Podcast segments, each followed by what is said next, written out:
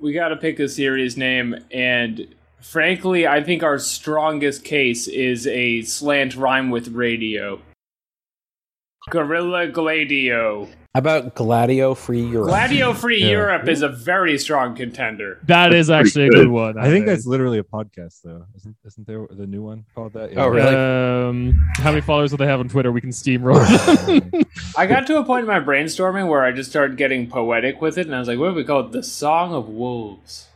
really? what It's kinda is cool. like? Yeah, something like "Song of Ice and Fire," which is uh, um, "Song of Ice and Various Unexplained Crimes." Um, Does Eurovision have a very specific connotation, or is it just a fun combo word we can work in there? uh, Eurovision is the greatest television th- thing in the world. I will not have it sullied on my podcast. Um, we get very into it. But is here. it part of Gladio? I guess is my question. it's one of the various institutions set up after World War II to like supposedly keep the peace. But uh, um, so there's no way to tell whether the peace in Europe is being kept by NATO, the EU, or the Eurovision. And uh, we definitely can't remove any of them in like a, some sort of complunk situation. How, Shit, Uh, fuck. how about uh, how about Gladio killed the? You see where I'm going with this? Oh, that's How pretty do you- good. The voting Yeah. star. Democ- the uh, socialism star, Soviet star. uh, Gladio Gladio- killed the socialism star. Welcome back to our program. I think you could just do Gladi- Gladio killed the and then dot dot dot, and then we just say what Gladio killed this week. Gladio killed the redacted. Orange you Gladio. I didn't say Gladio. Gladio Radio. That's kind of fun. Orange you Gladio. Gladio Free Europe is by far the strongest one. Wait, do, do, do we have three thirty two? Do we have a, a Three thirty two. oh they oh, exist and they only have 332 Yeah. i feel like this is behind the paywall i think we can, Mufos, though. we can we can do gladio free do we follow them? You're gonna burn. No, I I think I do Oh, okay because they followed me. I think they probably did follow. me. I think they, like i think i remember this and they've uploaded like two episodes yeah, what? Fuck those guys. Honestly, they're kind of the main thing I wanted to pick a bone with in this series. They're, the, They're kind of like a Dan Ninen situation. Sounds like they just come up with a good name and then copyright it, or I don't know if they've even. I just looked it up. They're on episode 22. But are they famous? Let's see. They're not. they have 300 followers on Twitter. Get fucked. Get out of here. you took the Uh, only good Gladio name and you're just gonna sit on it? I don't Daniel think so. Best Daniel Bessner was on it two episodes ago. They're kind of close to Okay, us. fine. Yeah, it says Jake Flores is one of the hosts. i don't want to say anything How about uh, Gladio P Europe? all right so i want to open with a, a not often discussed uh, gladio event which is uh, Delhaize Supermarket, uh, which is a middle class supermarket in Belgium, uh, in the town of Aalst, a commuter town to the northeast of Brussels. On November 9th, 1985, um, which is a Saturday, and also St. Martin's Day, which is basically Belgian Christmas uh, when they go and get toys. Um, basically, on a busy shopping day in the supermarket, everyone out doing their morning shopping, trying to get last minute gifts and things like that. A Volkswagen GTI was parked outside the supermarket, and three armed men in hoods over their heads came out of the car. The tallest of the three produced a pump action shotgun, opened fire at point blank range, and finished off in cold blood two shoppers instantly. Upon reaching the checkout counter, he began to fire randomly at anything that moved. I saw three masked men coming out of the rear. A man said to his child, Drop down. There they are. An unnamed witness recalls the terror. One bystander who tried to flee was shot at, seven or eight bullets through his car, and shot grazing behind the ear. Total panic reigned. One woman, whose face was covered in blood, was screaming something about her child. I don't know exactly what. There was little cover or shelter for the terrified shoppers in the aisles of the supermarket from the three masked gunmen. In the ensuing massacre, eight people, including a whole family, died, and seven more were injured. A husband and wife and their 14 year old daughter were finished off in cold blood at the supermarket checkout. Another father and his 9 year old daughter were killed in the car trying to flee. The massacre in Aalst was the last of many events that came to be known as the Brabant massacres, named for Brabant, the uh, surrounding area of Brussels, the largest city and capital of Belgium. They were immediately odd for a handful of reasons a lack of obvious motive, the professionalism displayed, and the investigations lacking any results.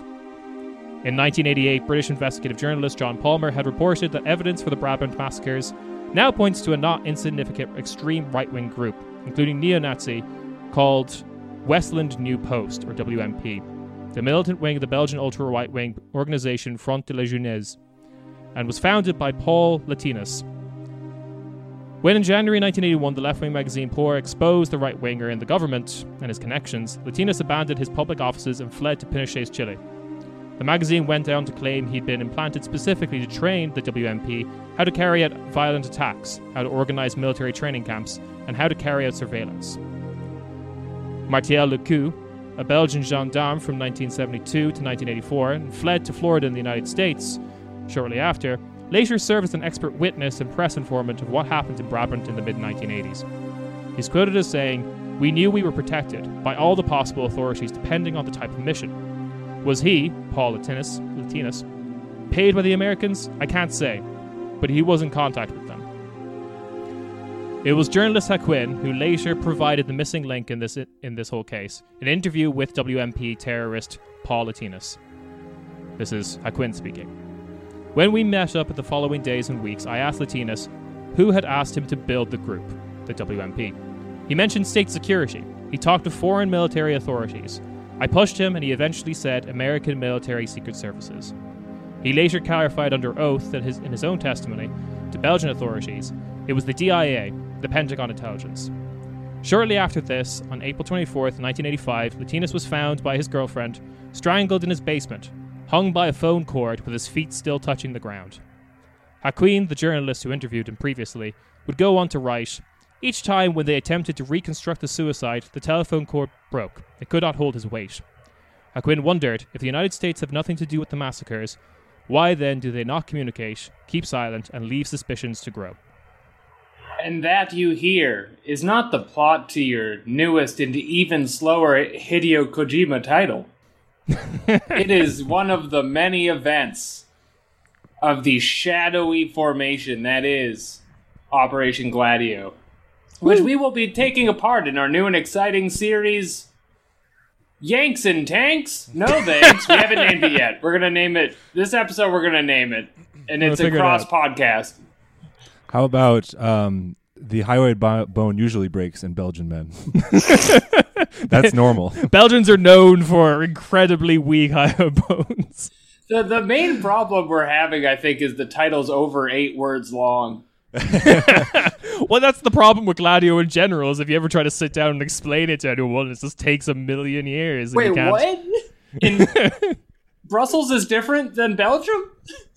I thought you were just explaining the plot of the Hillary Clinton cl- thriller novel that you just wrote.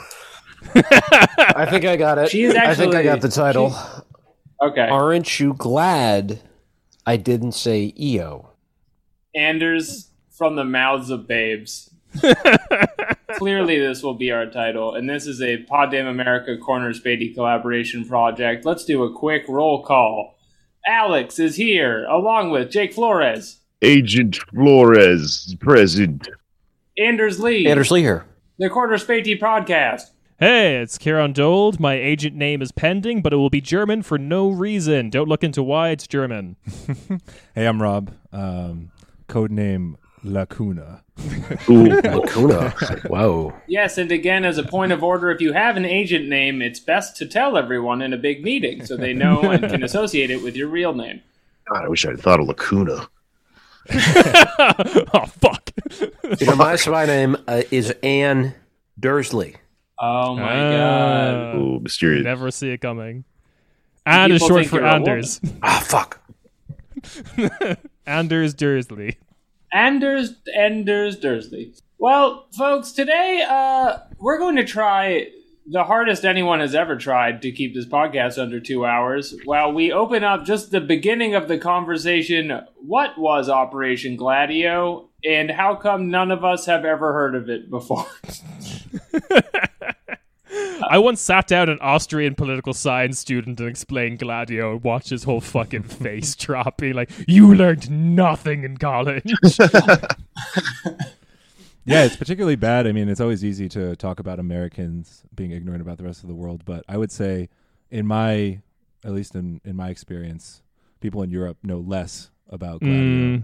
than even a, you know, a certain kind of uh, leftist podcast listener in the U.S.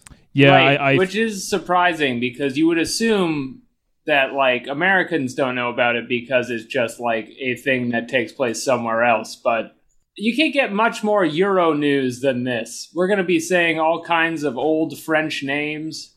Oh yeah, it's gonna be great, and it's also uh, uh, particularly uh, terrifying when you also like a lot of the events that we'll discuss happen from like 45 onwards, which is like sure I can understand people not necessarily knowing that history, but this all came out in the like 90s to like some of the revelations come out like early 2000s, and like everyone I talked to was alive during. that. it's not like really ancient history.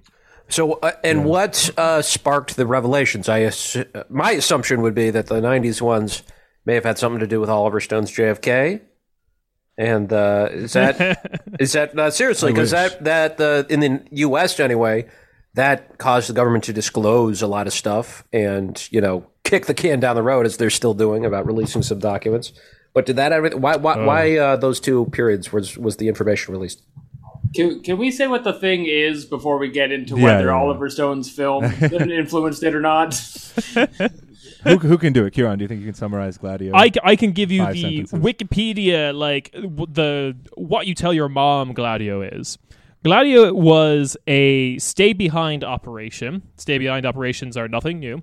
Uh, the idea being that we have a army that exists within a country that has been recently occupied. Um, and they exist to do guerrilla warfare and sabotage against the occupying power.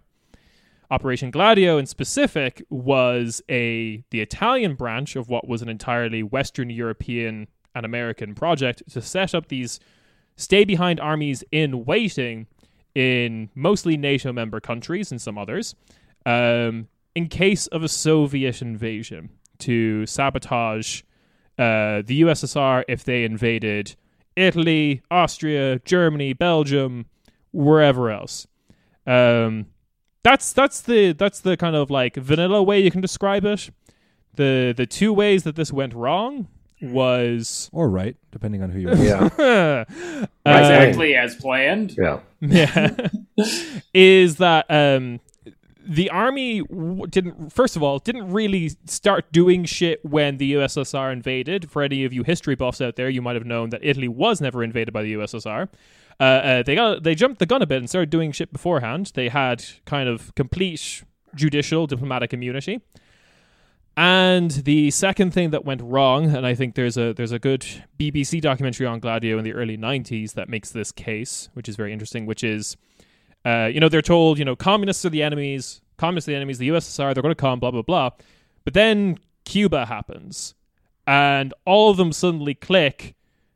Italy's not going to become communist because the USSR invades. It'll become communist because the Italian people want it to become communist.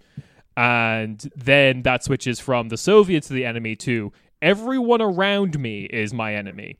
Um, and that starts rearing its ugly head in a lot of very specific ways. And not to get too bogged down in the weeds here, but he also had Greece at the time, which during World War II, the uh, I believe the royal Greek royal family had been sort of in exile, and they had like a communist uh, movement, very robust one at that time, and then they were threatening to. Uh, it looked like they were going to take over Greece, but they were.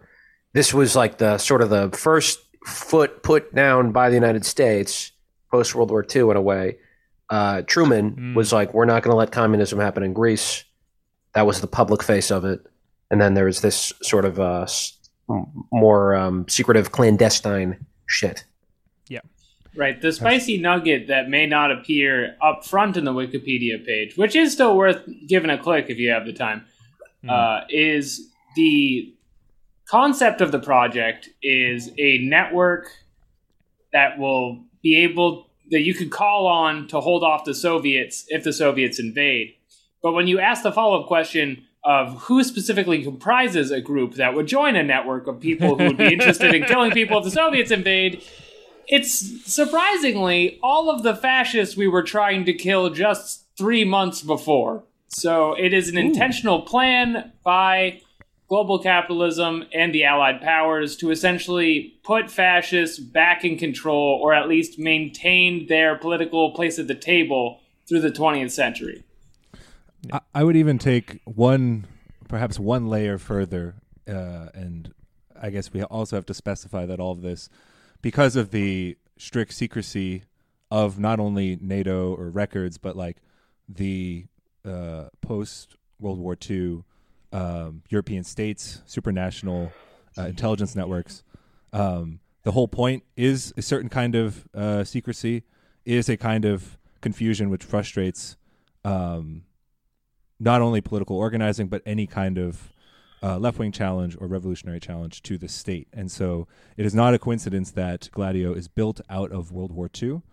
And it's not a coincidence that World War II is itself a culmination of the forces of um, the uh, the workers' movement, of uh, fascism emerging in Europe, of all of these challenges to the uh, the idea of a you know liberal, democratic, capitalist state, Mm. um, and the contradictions it's going through. Yeah. And so y- you almost have to like take a step back and remember that like even the I don't know what you want to call it, the narrative or the uh the story you're told, which is that we live in a liberal democratic state where everything's, you know, there's a rule of law. Um that certainly wasn't the case when these same countries were uh you know, colonizing the world. Um Mm. there was certainly no rules about that. And and with the rise of a challenge to you know uh, or not, not just a challenge but like an actual outgrowth of the contradictions of the state in the form of revolutionary movements the state v- the very easily um, not only spawns fascism and fascist movements in in certain areas of its existence in certain states but also the ability for the liberal state to be to have like a state of exception right that there's a, the the power of the state is to centralize you know to monopolize uh, violence and to have basically unchecked sovereignty uh, which can be applied however it may see fit and so whereas in we were talking earlier that even uh, an idea like uh, a fifth column which is referenced a lot Mm. comes from the spanish civil war Yep. And so it is when these states face a revolutionary challenge from their own citizens or the citizenry that suddenly, okay, the, the very idea of that everyone in a state or in a nation state could have citizenship is fundamentally undermined Yeah. because they are a security threat. And so that is the fundamental bedrock of any kind of uh, peacekeeping, of making the world safe for democracy, of course, quote unquote, really making the world, world safe for capital. That Gladio is, I think, one of the most um, interesting, certainly one of the most evocative cases of how that actually played out in reconstructing a new world order Hmm. post World War II.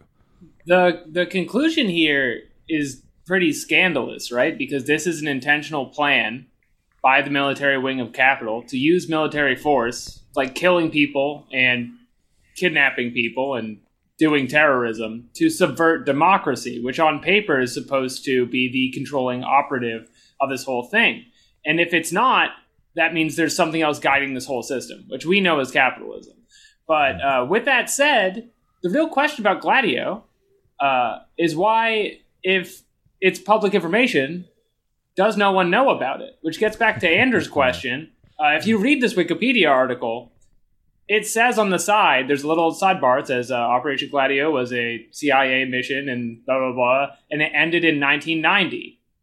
so, in what ways did this end in 1990? And in what ways is this just the world we live in? I guess is the question. So okay, Ooh, God damn it.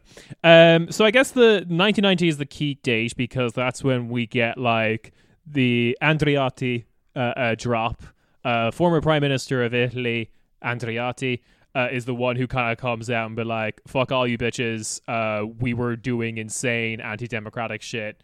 Um, this is." This is for you not being uh, uh, uh, for not letting me be prime minister for longer. I, I really don't know his motivation for it, but he basically dropped it. It's so fucking funny because like when he says like, and this was happening all over Europe, the like uh, uh, the authorities in France were like, "Nah, we weren't doing it," and then he came back, be like, "I saw you at the meeting last week." like, it was just like the most petty bullshit. You but took the last parfait from the buffet table. I still have. I'm still pissed. I mean, I it, wanted it- that. it's super interesting. Like, um, uh, Italy in general in the early '90s is super interesting because, like, at the same time, their conventional parties all collapse. Um, you have the clean hands trial where, like, basically everyone in the government and the civil service is just like arrested. Right. Um, Which I think also there's there's new light shed on that in the context of Gladio. Too. absolutely, yeah. because one of the um, instigating circumstances in Italy was a specific judge re- researching a specific case. Yep. In which you know It's the Bologna bombing, I think, was the Uh, Bologna massacre. The one the the the judge Casson was that 1972 bombing of like Oh, it was yeah. like a car bomb next to um, the Carabinieri, the Italian paramilitary police. Oh yeah, that, that they that's blamed on the left. that's one of the things And that then like, they're like, undid it in Italy. this is they like the attacked biggest police. bomb we've ever found. Yeah. Only NATO has this. That's a big bomb. So, uh, Italy, I- Italy in general is often a very interesting case in the early '90s. But I think one of the things that happens about like what diffuses this is one, it's kind of like a slow reveal of like, whoa, what's happening in Italy, and then like maybe next week, maybe next month, it comes out in the press in like Spain or Portugal. is like, oh shit, we were doing that too, and like the story is kind of stretched out very slowly over a handful of months across Europe. Similarly and like even years like we didn't know about finland until like uh, the early 2000s or late 90s that finland had a stay behind army. Um similarly the top story in the early 90s was probably not what was going on in italy at the time it was probably the fact that the entire soviet bloc is collapsing Okay. um and what's happening to all the East- eastern european countries Which um, nicely coincides with the time to tell everyone you've had a secret army the whole time because you can immediately go, but we don't need it anymore. Right. Exactly. So don't exactly. worry about it because it's And not the- a problem. Yeah, and I also just want to say that while the 1990 understanding of events and Andreotti's leaks is like where a lot of people in the Wikipedia article tells you the story starts, that's actually not true. In the opening monologue where I talked about Belgium, you notice that like investigative reporter in 1988 is uncovering shit. In 1985, in 1983, in 1981 is uncovering shit in Belgium. Similarly, one of the big drops of information, if you want to call it that, I hate that I use the word drop. I hate the internet's done this to me. but um, the one of the big loads of information was actually the end. Loads of, is a much better term, not from the Thank internet you. at all. no, it's Australian. It's fine. Um, it just means lots of. Uh, let me see. Yeah, the the big one was uh, when Estado Novo uh, uh, collapsed the uh, fascist dictatorship of Portugal in 1974, and they did a raid on the offices of a fake press organization called Aginter Press, which, for anyone who doesn't know, that was the Gladio wing of Portugal. And in there, they're just like, wow, there's a bunch of like uh, ex paramilitary French guys who were like registered with this company, um, who all have addresses in like Pinochet's Chile or like fascist Bolivia now and things like that. Um, Weird. Yeah, the big piece of information I guess comes out in the '90s was at, with Andreotti is actually yeah, all this shit was connected. Uh, while Belgium was investigating its own shit, while Portugal was investigating its own shit, um, they started to realize, and also Italy as well. Like a lot of these trials started before 1990, and things were getting suspicious. Um, it was Andreotti's piece of information in 1990 that was like, um, these clandestine networks were all helping each other do this shit. Yeah, yeah, yeah. It's a conspiracy. It's a classical Illuminati style conspiracy, but real and recent. And these stay behind armies are not the point men of these operations because you have a recurring uh, phenomenon during this where the president you vote for in the election on TV is aware of it. And even if you put the socialist in office or whatever, they get a guy in a suit who shows up in their office and tells them they can't do certain things. Yeah. Um, so this goes to my hypothesis for uh, why this is not a big spectacle in the media. And I think it's because people don't want to know about it. It's very inconvenient. It kind of ruins your entire perception of society Mm. uh, and uh, lays bare all of the skeletons in all of the closets. And you find out nine tenths of the rooms in your house are closets. But maybe the fact that they admitted to it is the U.S. being like, because yeah, at the time in in uh, like the '80s and stuff, they're, the Donald Trumps of the world were like, America needs to get even tougher with the Soviet Union. I can't believe we're not blowing up, you know, people every day. Why aren't we doing secret shit all the time and uh, and being more aggressive? And I bet a lot of these uh, intelligence officials are like, oh, if you only knew. DJT. Oh, brother. We're blowing up grocery stores left Yeah, and right. and once and once the you know the thing fell, they were like couldn't wait to brag about it because they thought this was a good thing. We'll get to it, but actually, a lot of details come out because CIA guys really love writing autobiographies when they retire. They're That's the deal, Remember? okay? Have you ever seen yeah, they're memoirs. Burn uh, Burn After Reading? Yeah. I'm going to be the next Ian Fleming, so help me God. I think um, your point, Alex, is especially true in Europe because it would seem the most uh, germane to you know. There's a lot of talk of the EU and you know a new pan-European politics instead of this like national tribalism or whatever. and then one of the parties that uh, advocates for that the strongest is like heavily tied with McKinsey and Co.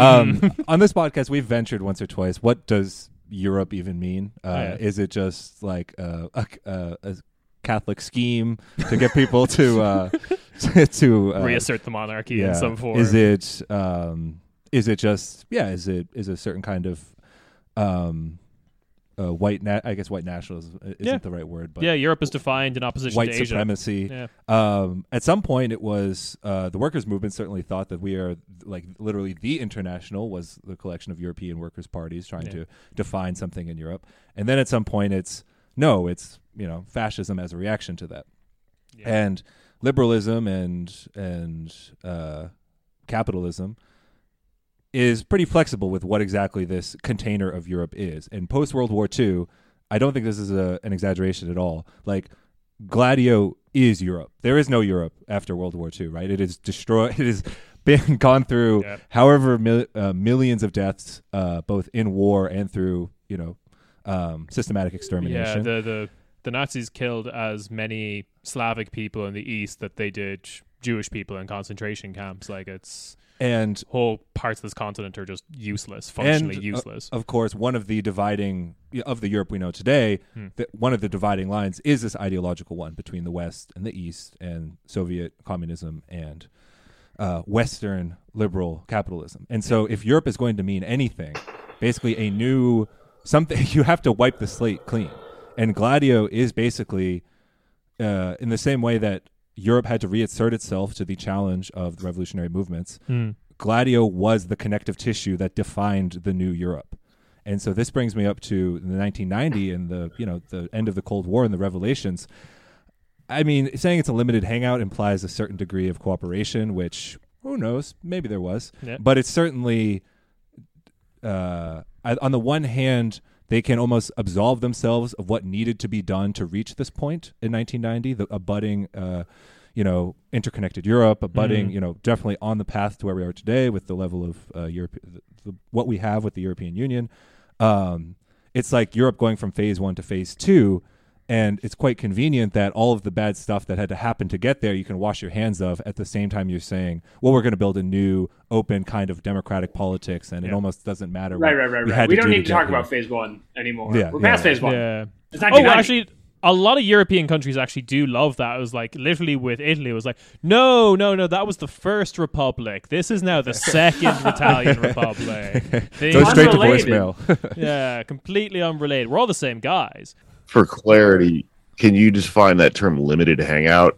Because I think oh, that sure. it's pretty Um, important to what's kind of going on here with this. Yeah. So. I mean, my attempt would be that in any kind of uh, covert operations or uh, secret uh, uh, knowledge of what's going on of, in uh, from security or intelligence, uh, a limited hangout would be um, revealing some facts of the case to quell public interest, or maybe there's rumors or there's a push by independent judges or whatever it might be Yeah. to try to clarify what's going on. A limited hangout would be to reveal some aspects of what happened in order to, you know, dust your hands theatrically and say, well, that's everything, and then move on. Yeah, Right. it's it's it's that classic teenage technique you learn when you're trying to get one by your parents of like, don't lie to your parents and say that you're like, oh, I'm going to the library to like study in advance for exams because that's just completely unbelievable. You lie by telling them some of the bad stuff you've done, so you don't have to tell them the really bad stuff you've done. Did that work for you? yeah, sometimes. I was uh, 10 yards away from a guy with a cigarette. I admit that I ate one piece of cake that I shouldn't have, rather than three. I admit I shot up one supermarket that I shouldn't have. I merely shot up one supermarket. My- I'm sure some of the Belgian gladiators. I didn't said that. use the RPG. Uh, there's no way. I would just tell my parents what I did in like 11th grade, and there was no way they believed me because it was always like, yeah, me and my friends, we got some cookies and listened to Steve Reich play piano music for three hours. Like, you. What? You weren't smoking pot, and like it seemed like I was Andrews, lying because it was just so fucking lame. My Go to your room, Anders. my, my friends and I literally would drive around town, and then we'd like drive over into the left lane, like oncoming traffic, and do British accents, and then drive back to the right lane. so you know, we That's were, what yeah. that's what Massachusetts is like, isn't This it? wasn't. Oh, so this wasn't in Britain. no, no, no, Just Kidding. Uh, If you if you're listening at home as a child, tell your parents if you're doing Operation Gladio. Seek Yeah, help. yeah, A better Don't- lifestyle. this is involve Yeah. minors? That's a good question.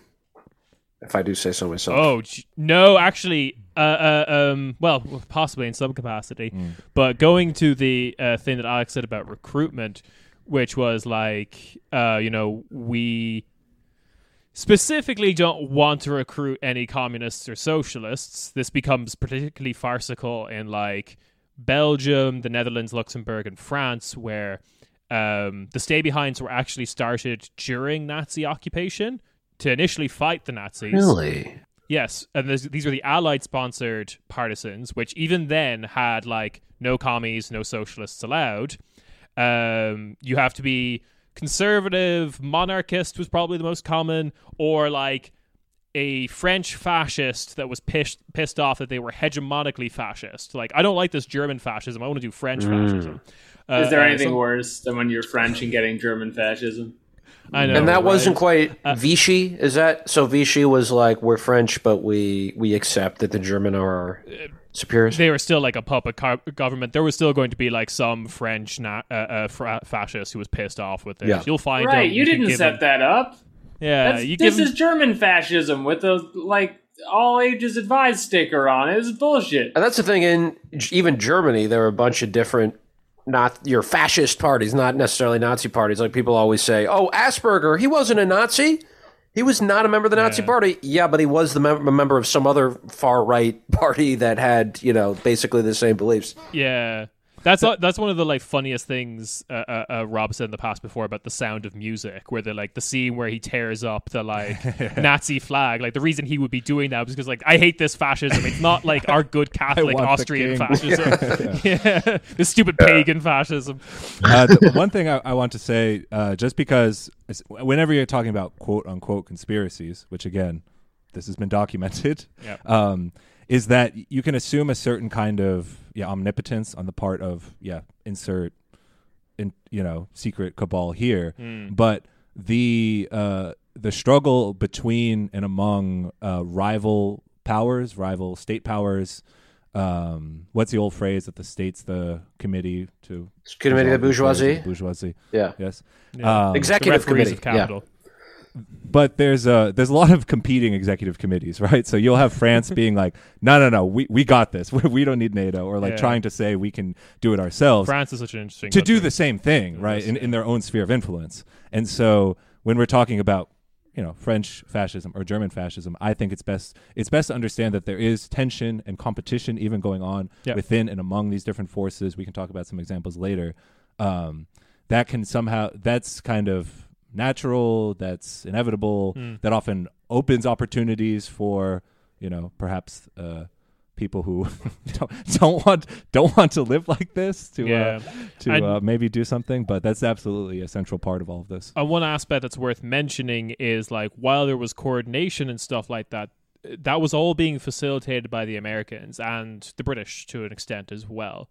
Um, one of the most fascinating things I I find about the whole Gladio saga, and we'll do like an episode about this in the future, is just France, because like France starts to get this like kind of a sense of embarrassment or like I don't know how you would describe it of just like the new world order, the post World War order is being set up, and France is told it's one of the victors, but they're not really at the big kids table like the UK and the US are. Mm. They noticed that they were given the Saarland, and when they divided up Germany, and yeah, like, this is not this is not enough because like they're uh, not doing Anglo excellence with us.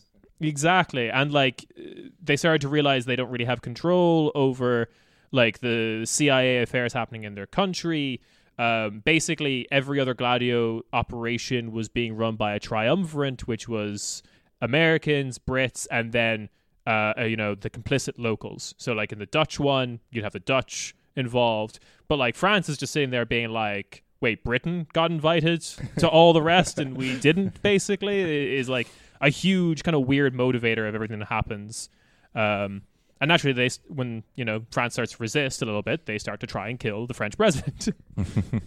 right, which is why uh, it's important to get to as we round out our intro segment here that this is a 40-year operation taking place over around 15 countries. How many countries are involved in this? Uh, okay, so all the countries of NATO plus Spain, uh, Austria, Switzerland, Finland and what was the fourth neutral country? Sweden. Sweden. Which again, just that for, we know of. For the most pedantic argument, it's like, oh, when you sign up for NATO, you sacrifice some of your freedoms for the security reasons, yeah. and it's like. Those countries weren't in NATO. Yeah, so why the fuck do they have to have your bullshit? Right, and why is NATO still around if there is no Soviet mm. Union? Oh my God! Mm. It all it's all coming clear. Um, now you got the new you got, you got the new expansion pack. We've got Macedonia, Albania, Croatia. We can do all sorts of crazy shit here. Poland, they're super eager. Let's mm. go. NATO, heroes of the abyss. Um, I think it's also worth pointing out about like the whole ending in the '90s thing. I just want to draw attention to one thing, which is like a lot of Gladio stuff happens in in Greece. I, I think that's called Operation Sheepskin, and uh, uh, yeah, and also in Turkey, which I believe is called Operation counter guerrilla. Uh, yes, yes. Counter guerrilla. And they like and then that all kind of culminates in like the invasion of Cyprus and the attempted coup in Cyprus, which like the CIA kind of backed. Like the CIA backed the um the coup of Sampson, the pro like unify with fascist Greece candidate of Cyprus. And like Cyprus was running a riot with like CIA people with MI6 more so because it was a former British protectorate and still kind of was. Um, but then like, oh, it ends in the 90s. But actually, one of the things that's like one of the most overlooked um, bits of the Snowden leaks was that Cyprus is crawling with CIA. Uh, operating like black sites and listening posts because it's close to the Middle East. So we'll just take that. Thank you. Okay. All right. There, my point is, there's so much going on here. We're going to really have to make a special effort to focus on just the thing we're talking about that day, because oh, otherwise, this conversation is going to be wild and unfollowable. um, so, the question for today, for part one of our exciting new series, uh, origins. What happened? Oh my god! Okay, Nazism. where do we start? I mean, it's it's interesting how I've said this many times, but like World War II is uh, one of the only wars American kids learn about in school that our country was involved in, and because it's like the one time where we actually had a real bad guy, right? It was actually worth uh, worth putting the kibosh on, but that was not uh, clear from the jump. If uh, for the American government, um, but what, how were they sort of gaming this out during the war, right? Because it seems like they were reluctant to get in. The U.S. was, and uh, far more concerned the entire time about uh, the Soviets than than they were really the Nazis. Yep. Is that fair to say? Well, it depends on who you're talking about, right? Because if you're talking about Operation Gladio, which is a CIA operation, Dulles is concerned about the Soviet Union before the war begins. Yeah. They're yep. fascist sympathizers.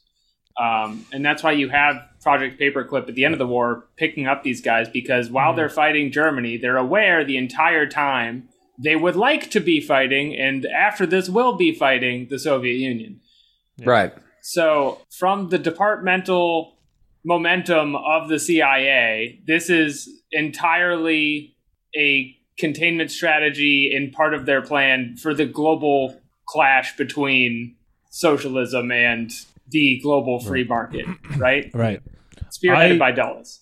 I would say I think we talked about like World War II as this beginning. Um, glad it's also worth pointing out that Gladio is older than the CIA is formally. Uh, it started with the precursor, the OSS, uh, um, and also MI6 and MI5 had a huge involvement as well. Um, it's older than NATO as well. I think back then it was called the Western Union. Um, but if we want to talk about real origins, and if we're talking about Gladio as like the anti-communist effort in Europe, uh, then I think the clear dividing line is probably the Spanish Civil War, because that's when uh, the Western powers, in the form of during the Spanish Civil War, the U.S., France, and the UK, make a basically uh, an active effort to say we're not supporting the Republicans, the Republicanos, uh, the the the socialists, Marxists, anarchists that make up this united front against Franco. Uh, they mainly do this by saying there's a blockade against Spain while they're having a civil war, but breaking their own blockade and giving oil to Franco to fuel his tanks and jeeps and Moroccan mercenaries, um, which run on oil, I guess. The um, so that's kind of like your beginning of it. And like I said, during the war, uh, in a lot of very Western Europe, there's these stay behinds that are like partisan continuation stay behinds that are like basically built from the partisan network of people who are providing like resistance to Nazi occupation. And the Allied backed partisans were already anti communist. No communists allowed. Communists need not apply, even though, and farcically so, they were the most successful resistance to the Nazi occupation in like the Benelux countries and France. Um, so it was weird, specifically weird, to not involve them. Um, yeah, The, the Spanish Civil of- War is is fun culturally too because I feel like common knowledge about this purely off the back of George Orwell's homage to Catalonia is that Stalin fucked up the Spanish Civil War like they were gonna win but he like came and insisted on arresting all the authors and there's a lot more going on to it than that uh, everyone named George reminds me of Georgia and my childhood. I don't want to think about it. I think the the term that always springs to mind for me is forever war, which we use in a very modern sense. But I think starting with Spanish Civil War and when we're talking about the U.S. perspective on World War II, and the fact that the OS something like the you mentioned earlier, Kieran, that say behind networks are nothing new in warfare, right? So there were um, partisan networks, both you know trying to be set up by Western powers and also independent communist ones in different theaters of the war in Europe. And from the U.S. perspective, I think, and from an intelligence perspective, the idea is that this will be a literally a forever war, at least until you know all all you know possible threats to like a like a capitalist world order are neutralized. It, And it was Europe's earliest Call of Duty Battlegrounds map that they were Pretty hoping they could just keep playing for another 50 years. Yeah. Yeah. If if you just stay in the room the whole time, they can't kick you out. just don't turn off the Xbox. yeah. Just keep buying coffee. Um, and yeah, I think that's base, that's the best way to think about it because okay, if if if there's still a war, if even if we tell all the everyone that you know the war is over, uh, if there's still a war going on from the from the point of view of the the state or or intelligence services, then they're going to still do warfare. And if you're still going to do warfare, then you know things get a bit ugly in war, and maybe you're going to do false flag bombings of uh, a bunch of farmers Yeah. in a plaza in Milan. You mentioned the fifth column earlier. What is that? Oh, okay. I can I can give you the fifth column story because I've been obsessed with Gladio, Iberia, Spain, and Portugal. But like during the Spanish Civil War, one of Franco's generals arrived at Madrid, uh, which was a Republican Socialist Marxist stronghold. Um, the anarchists were further north in Catalonia.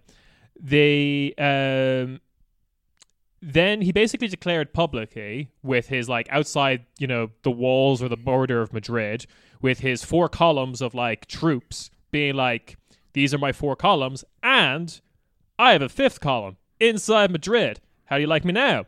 And that was a complete lie. There wasn't a fifth column of Francoist troops within Madrid, but the people within Madrid started freaking the fuck out uh, because they're like, there's a secret legion, uh, a, a column, like, I don't know how many troops that is, uh, 80 probably, uh, um, in Madrid, ready to go, um, and to let in those other four guys. So that's the origin of the term the fifth column.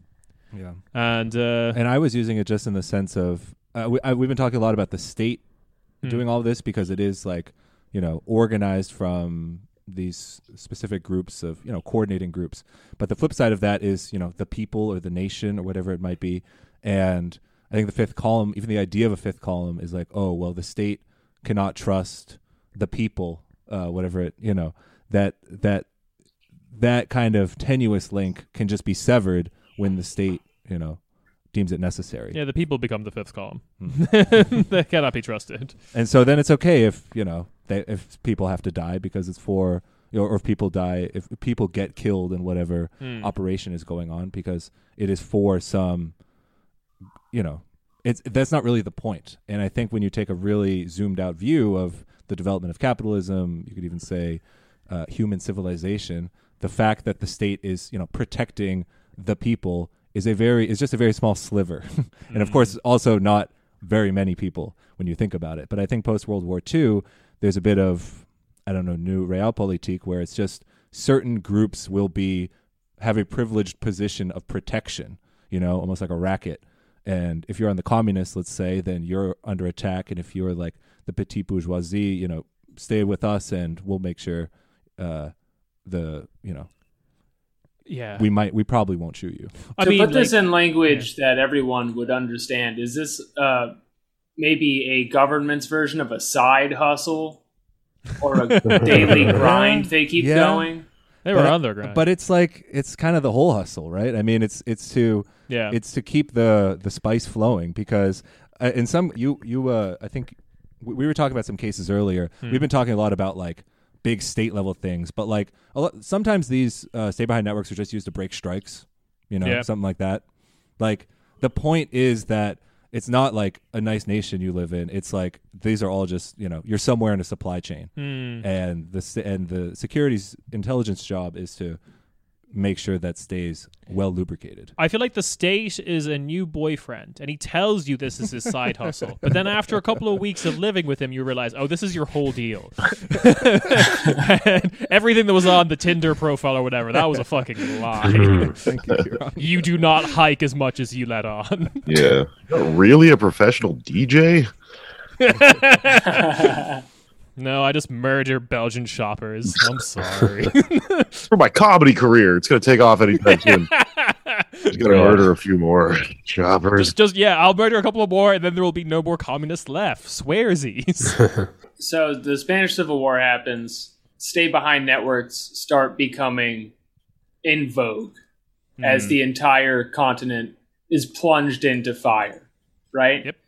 Um, World War II happens. If you'd like to hear what happened in World War II, check out any TV show.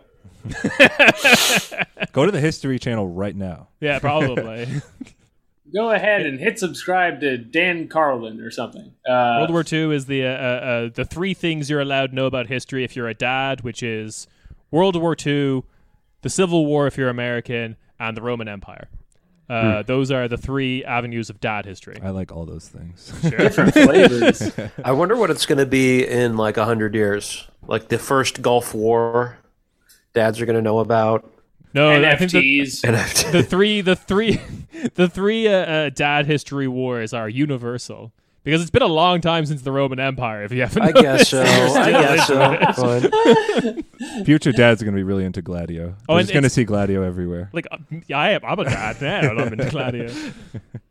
They're just watching like cartoons, and they're like, Wiley Wile E. Coyote could not get that many explosives by himself. Who yeah, gave him? Yeah, who? where's Wiley Coyote's like cash? Uh, in what is assumably Arizona. It's uh, Gladio Daddio. Can- Should we name it that? Gladio Daddy. Okay. Something. yeah. Not bad. That's Glad dads. Gladio. Yeah. God damn it. We're, we'll get it. We'll find We'll it. get I'm so fucking mad all the time. Gladio, Daddy-o. No, Everybody stop to ask what the Roadrunner actually did. Is that a question we're allowed to ask? Wait, w- I, guess I never really even thought about what. Where does the name Gladio come from? Oh, It's it- uh, so the Italian uh, version of this is called Gladio, and it's based on the uh, it's the word for sword, It is the word for a short sword or a gladius. a Yeah. gladiator's Because- sword. Yes, because actually everyone who was in charge of this operation were also into dad history, and they were like, "We're naming this after a Roman Empire thing, Yeah. a gladius, a short sword." Just cool dudes all the way down. you were playing Uh, Diablo yeah. and you picked up a Gladius, you would probably throw it away eventually. and Yeah. something that glows and is stronger. Uh, they all had different. They all had different names in different countries. Gladio was the first one to get like named, so that name stuck. Okay. But like, some of them were just like ridiculous. Like the Austrian one was like the Association for Hiking and Fishing, um, and stuff I like gotta look that. it up. Wait, Because yeah, the was that just Yeah, to deter people from knowing what it was that they were really up to, or was it? So one of the requirements of being a gladiator, as they are called by like people who research this, like a, like operatives within these like stay behind networks, is you need to have a job that would allow you to take sojourns, to take journeys and breaks without arousing suspicion. So that also like gets into the like class character of who they can hire because that's usually more comfortable jobs like a, a shopkeeper or a butcher who has to be at the shop every fucking day to get shit done can't be a gladiator because he has to be there every day. If he's gone for 2 weeks doing a training exercise in Belgium, you'll fucking know. Um Only but like professional fishermen. that's that is literally why they called it that in Austria because it's like yeah this is a club for people to go hiking and that was the thing you could tell your wives being like yeah we're going into the Alps for two weeks yeah, As a this is the same shit men party. tell their wives when they're going into the woods to have sex with each other or go to Thailand Yeah. to fuck a boy. No, that's medieval Europe. We'll talk about that another time. If you're worried about your husband, he could maybe he's in Gladio. Maybe he's not cheating on you. I'm not cheating on you, sweetheart. I'm killing innocent civilians. Yeah. These names, It's also Oh, thank God. these names were Put on- like a hot button issue at the like little uh, dad fact of my own. Uh, in Britain, Winston Churchill kept telling them to come up with more serious sounding operations names because he's like, I'm not going to tell some mother that his son died in Operation Pumpernickel. they just wouldn't stop. That's so funny. They can't resist we- the nerd shit. It's so funny. And it's, Oh, all, honestly, I uh-huh. wouldn't be able to either. It sounds if you're up to something this crazy and evil, you might as well call it like Operation Hmm. Winter Blizzard or something because you might die doing it. I mean, I have respect for the ones who are just like being a bit more literal. Like the the Dutch one was called Operations and Intelligence, but the Danish one was like highly nerd shit because it was named after like a medieval Danish monk who fought Russian invasion. Yeah. Uh, so it was like Ab- Absalon or something like that. Yeah, that is. Uh, but some of the operations just have the names of the fronts, like Aginter Press in Portugal as well. They were all claiming to be journalists, like going around the world. My favorite is uh. Just Cause because it's so defensive. Like, yeah, we, we had to do this. yeah, yeah. Necessary. Operation Necessary. Operation, uh, we're just really good friends and we like going camping. I'm not cheating on you with your brother. Yeah, how do you say stand your ground in French? this all plays wonderfully into the first Stay Behind network I would like to discuss after the events of World War II that we're just not going to discuss at all. Uh, No. You get to 1944, the Germans are starting to notice that things aren't looking good. And so High Command has the idea what if we create a small detachment of the army that just kind of hangs out? and they go behind allied lines and just kind of do wily coyote style pranks and hopefully we'll put them in there with the normal army and then they'll just be chaos agents and something good will come out of it. And then because they're the nazis the name for this group is the werewolves. Ah, woo. Die Werwolf. german title operation Werwolf, which has no e after the r and that's it's a Werwolf. That's very cool. Die Werwolf. Werewolf. the the hot story with them is when the war starts going even worse and the normal army is just straight up defeated everywhere. Goebbels gets on the radio and makes an announcement that this other division that's been hiding out behind Allied lines is actually like a super deadly force that's stronger than hmm. the army, and they're the werewolves, and they'll be fighting for fascism after the war ends. Which is Yeah. not true, but it is something No. he said on the radio. So if you're a guy in that division, maybe you start to believe it. He gets on the radio and he's like, Can you dig it? Wolves, rise up. I mean, we do we do recurrently joke on Cornish Media about like DJ Happy Vibes, which is like a Who, who is a real DJ? By who is a real DJ and he is fascist as fuck. Uh, so not happy vibes. But yeah, like I do love Operation uh, uh, uh, Werewolf because it's just like I can imagine Allied Command being like, "Did you hear on the radio the fascists are still in charge?" Like, who said it? The Minister of Propaganda. Oh, Um, oh. I didn't say I didn't think it through. I didn't now that I, now that I say it out loud. Yeah, uh, how what happened to Werwolf is kind of funny. Um, mainly because one, it was an operation conducted in secret because a lot of Nazi high command would just not like entertain the idea that they were going to lose. Um, Right. Yeah. So and like it's obviously a contingency plan, so like you weren't really allowed to talk about it. I think Goebbels, Goebbels was like entirely the like point man on that. Um, so, he was the of, go off head of the Nazi party. because of that, uh, recruitment was quite poor. It was mostly Hitler Jugend, the Hitler youth. Um, so boys, uh, a lot of kids, uh, um, probably not up to the task of taking on your average GI. Half wolves, half boy. Teen woman.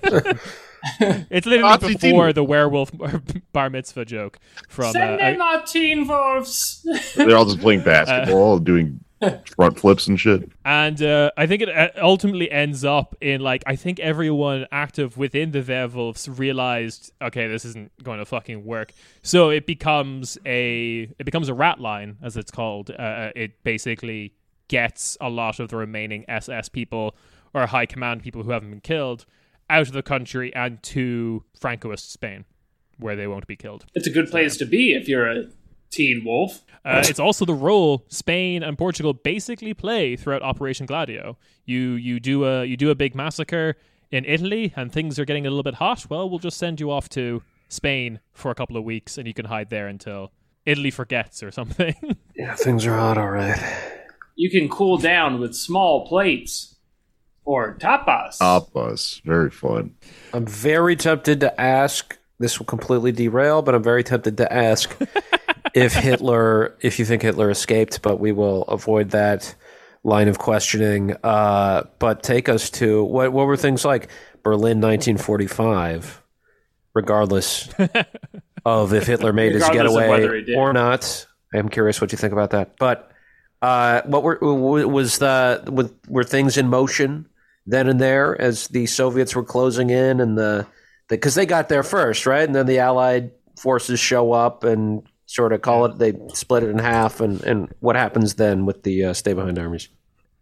Yeah, I mean the the Soviets got to Berlin first, which was definitely part of uh like that was definitely the, the goal for there was uh, also for a lot Soviets. more Germany to the east of Berlin back Yeah. then. yeah, yeah.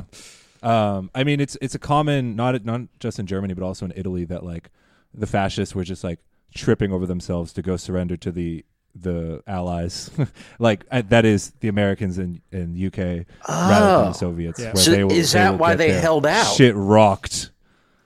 I mean, I know they had Oh, the I mean- ideology that was like we can never surrender, and there were Nazis committing suicide. But were some of them the ones who wanted to live? Where they're like, we just got to hold out to make sure we don't have to surrender to the communists? Oh yeah, I think so. I mean, I don't even I don't know specific examples. Uh, that Borghese is an example given in the book of, of- in Italy, where he was like a, um, yeah, basically he led like a paramilitary force that just like tortured and killed across the uh, the Salo, the Italian social uh, social republic, yeah. and it was something like he was like captured by the partisans and they were like going to kill him, and then someone like intervened and like brought him to the Americans, and then Yeah. you know he was almost he was in a coup attempt 25 years later. Hmm. So you know th- they were when they're sitting in their bunkers, they're like, if I just wait this out, you know. Yeah, yeah, yeah. They're, they're, but like for some people, for some Germans, it wasn't an option because, like we said, the Soviets got to Berlin, and if you're high ranking enough in the Nazi government, that's probably where you're stationed. Um, a lot of them possibly weren't oppor- like given the opportunity to surrender to the Allies. Yeah. Um, In terms of the rest of like the post-war, I'm no expert on it, so I shouldn't talk too much. We'll have to come back in a future episode on it. But like, Mhm. I think generally, yeah, the uh, the U.S. and the U.K. were thinking about this like you know global war. Um, I think Stalin and this and the the Soviet Union at that time wanted a more regional power, which is what ended up happening with like uh, Warsaw Pact countries. But they were also very they didn't want you know an, an immediate escalation or confrontation, which No. can explain cases like Greece. Um, and that's one of the precip- precipitating uh, reasons for the split between Yugoslavia and the Soviet Union. Of Mm. course, Yugoslavia understandably doesn't want like a, a Western-backed capitalist Greece on their on their uh, southern border. hmm. Um, but I do think that the the Soviet Union was more, um, incredibly prudent. Yeah, you could Yeah, say. you, you call it that because like uh, one of the one of the things that like upsets a lot of people when you go into the history of particularly Stalinist USSR was their inability to actually back other communist movements. They they told communist Greece forces to surrender to the monarchists and the British backed government. They supported for a period of time in the Chinese Civil War Chiang Kai shek. Uh, um, the kind of like nationalist fascist leader who then went around and then killed all the communists after the fact. Um, yeah, similarly, Yugoslavia was like one of the problems. There was other things like if anyone's listened to a, a, a podcast that talk about like Cuba and stuff like that, you'll know that like the USSR was incredibly reluctant to back Cuba. Um, They had to be basically like almost tricked into it, effectively. Right. and it goes into their overall policy, which is a, is almost you can boil it down to a like almost like a personal miscommunication where Stalin was communicating with uh, FDR towards the end of the war about a state of renewed compromise afterwards and cooperation moving forward. Yeah. And then uh, FDR, who was the most sick man in the world, suddenly killed over and exploded. and the guy they had shipped in after him was not interested in having that conversation. So you have, Yeah. I mean, the difference between America and Soviet Union at the end of World War II is like two houses next to each other, where one is burnt to the ground, where you can just see like the bottom half of the first floor, and the other one is just a full untouched house, and them being like, which one's better? pretty much. And like it, it's also wild to kind of learn about like what stalin originally wanted germany to be in like the yalta conference. He wanted like big neutral uh, um demilitarized germany if i'm not mistaken. Like not split down the middle uh um like poland to be formed or whatever. He wanted kaliningrad and stuff like that the baltic sea but like his, his original opening gambit was like completely just like a big neutral germany with no Soviets, no allies, but just also no German army. What about a big, beautiful Germany? He would say, and he would do the hourglass shape with his Yeah. hands. Big neutrals. So big. Big but yeah, neutrals. I- it's also it's also kind of obvious. But you know, Austria was also split up. There was a Soviet sector, and it didn't become you know Yeah, yeah. become uh, uh, s- you know East Austria and West Austria. It was just supposed to be neutral. yeah. So like there were other possibilities. was some of the intelligence investment that the U.S. made after the war sort of. Ju- I mean, I know they justified it by exaggerating Stalin's and the Soviet Union's influence in other, you know, revolutionary situations. But were they also using like sort of anti-Nazi propaganda, where they're like Hitler's still out there, he's on the loose, we gotta, you know, because a lot of people thought that at the time. Don't mean to come, keep coming back to this, but were they using like anti-Nazi sort of uh, sentiment to justify uh, what became Gladio? oh, uh, uh, in the Allies? Yes, yes, America No, specifically. no, no. no, God, no, no, Okay. no. Don't look too closely at who's like who's staffing the government of West Germany. Please don't. Don't think about the Nazis. They're gone. Uh, never think about it again, please. The USSR did a lot of like anti-Nazi, and the like Eastern states as well. Like the the, the consensus um, in East Germany that West, was Yeah. that West Germany was like a Nazi continuation state. Hmm. Uh, and that and that East Germany defeated the Nazis. Like, and East Ger- yeah, and so East Germany whereas defeated it. I mean that's also is maybe criticized today. I don't know. Just yeah, yeah, at yeah, that- that's a like like whole it, other- it is the West German narrative that developed over some time is this you know concept this never forget and this you know Yeah. almost like what yeah what all of that stuff but the East German narrative was we like mission did it. accomplished like big Yeah. banner on a aircraft carrier in the Baltic Sea maybe If you think about it from the American perspective, there's no reason to get everybody talking about Hitler again when we're trying to get everybody focused on the new enemy, and you roll out your big poster of a red bear, and it's fucking a white woman somehow. this image will be Yeah, I just- recycled later. In one of those hats. He's. He's making the not nut no. face, but for bears. Uh, yeah, this character design is recycled later in the 90s to become Clifford the Big Red Dog. no feature film. You can't. He can't be trusted. Well, yeah, as, yeah, as we talked about before, like the the former Nazi officials were allowed back in governments and heads of corporations and all that stuff. Um, Oh, yeah.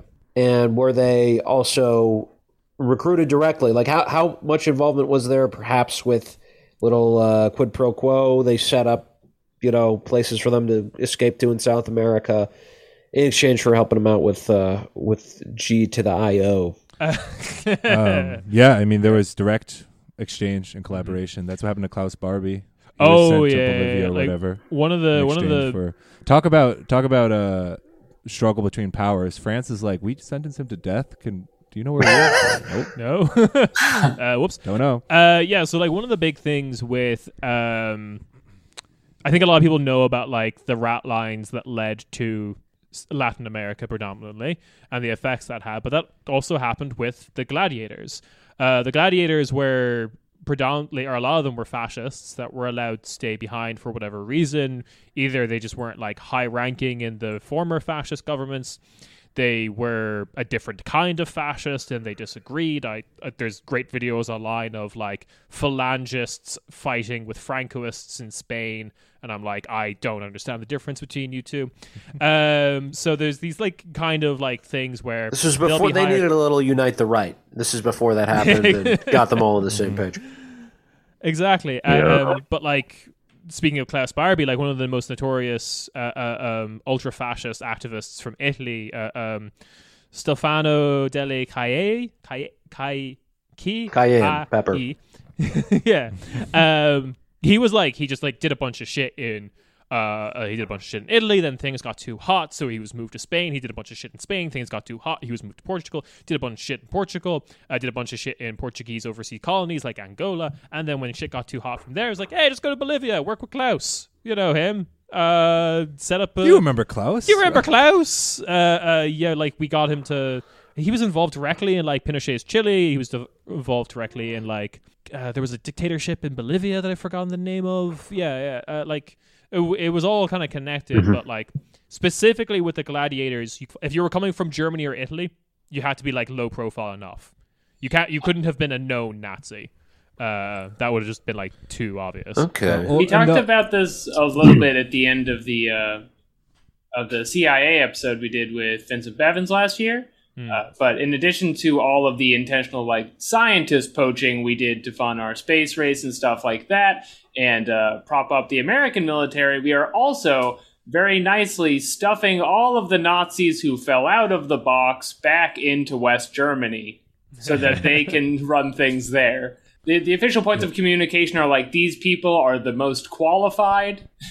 I guess because they just had the job under Nazi Germany and now they changed the title and put them right back in where they were.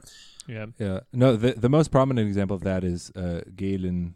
What's his name? Arnold? I forget. Um, who was you know basically he, his job was like head of some mil- uh, intelligence gathering on the Eastern Front, and he escaped somehow to the West and turned himself in. And he's like, I know how. I have all this intelligence on the Soviet Union, and they're like, great. You're the head of the news, head of the new German uh, State, securities yeah. uh, state. Um, that was literally called the Gehlen Organization that directly became the Bundesnachrichtendienst, which continues today to be the the German Yeah. you know security.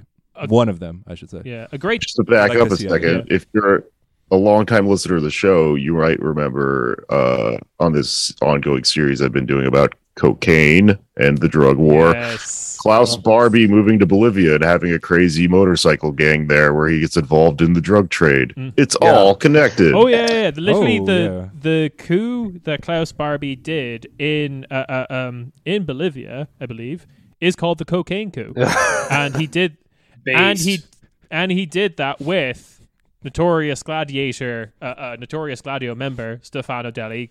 Kai Kai Kai, Kai mm. can't do the last name. It's a lot of Say vowels. his name. Ki A E A. Ki A E A. No idea. Ki A.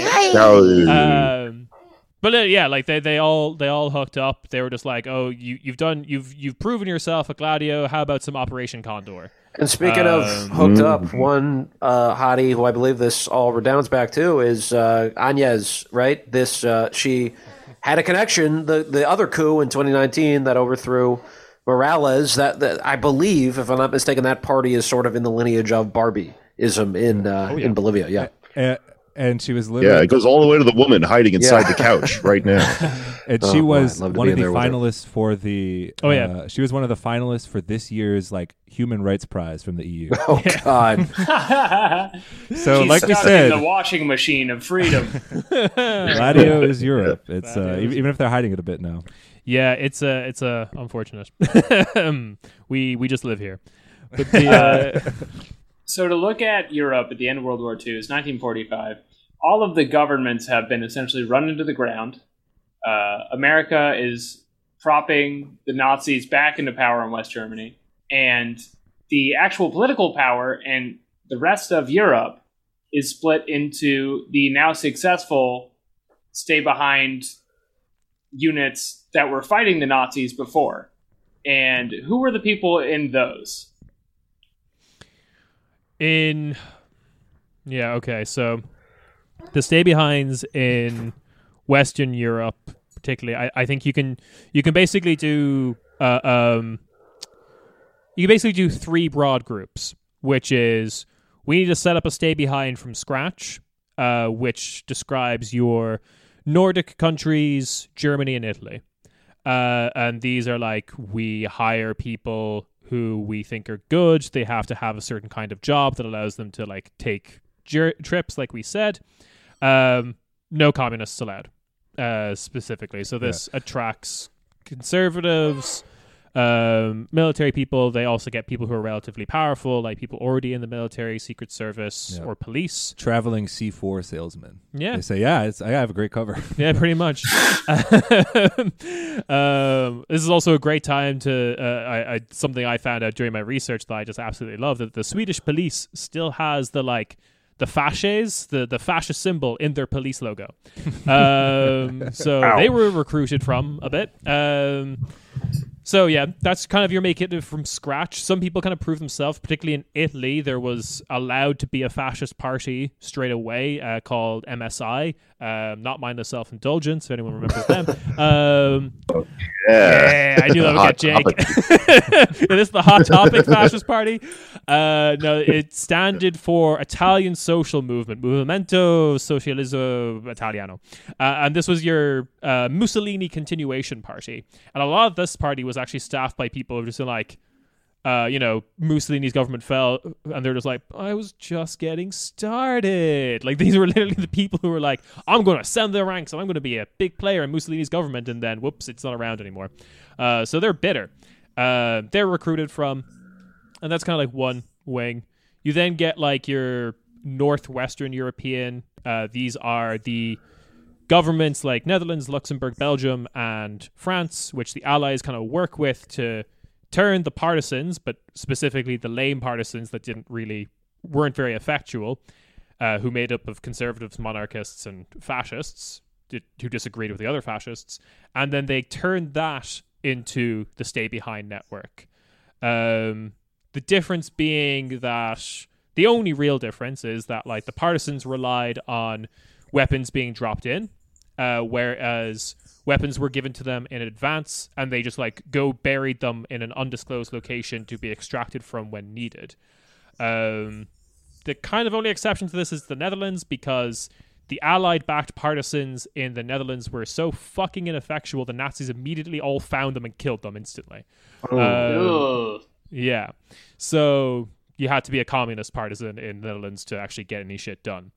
Right, and all all of these wonderful guys are held up in contrast to the popular and now validated and successful anti-fascist communist partisans who are now fucking prettiest girl at prom all over the continent. Pretty much in Yeah. a lot of places, yeah. Uh, um, Um, I wish it were that simple. I mean, the problem is that even though Europe is in like in uh like broken to pieces, there are still like power bases that can be kind of uh, revived, perhaps by the U.S., but that are there and can you know organically take off once you know it's set in motion. And those are things like the church, like royalists, Yeah. like I mean, it's it's not uh, so post-war Belgium, the like whether to bring back the king is this like huge fundamental question. In Italy, like some, I think like Sardinia and southern Italy voted to you know bring back the king. Like, Hmm. um, Okay. I mean they didn't because they the, the majority voted otherwise. Yeah, but it he's was an open uh, question. he's now running a uh, pasta van in L.A. Yeah. Uh, I'm not even joking about that. So yeah, he's, he's doing well. He's doing great. he met Pasta Robin Williams. Van. Yeah, yeah. Wait, who is? the the ex Who's running the the fa- exiled royal family of Italy runs a pasta food truck in L.A. The great grandson of the last king. Or whatever. Gay grandson Yeah. of the last king. It, the like pasta truck is called uh, the Prince of Venice, I believe. That's so fucking cool. It's honestly bragged- probably a better life. He brags Yeah. about He's the uh, king of pasta. You have to be the king I'm of the king. Pasta. Come on down. he brags about uh, um, serving food at the premiere for the new Jumanji film with Dwayne the Rock Johnson in it. Oh my god!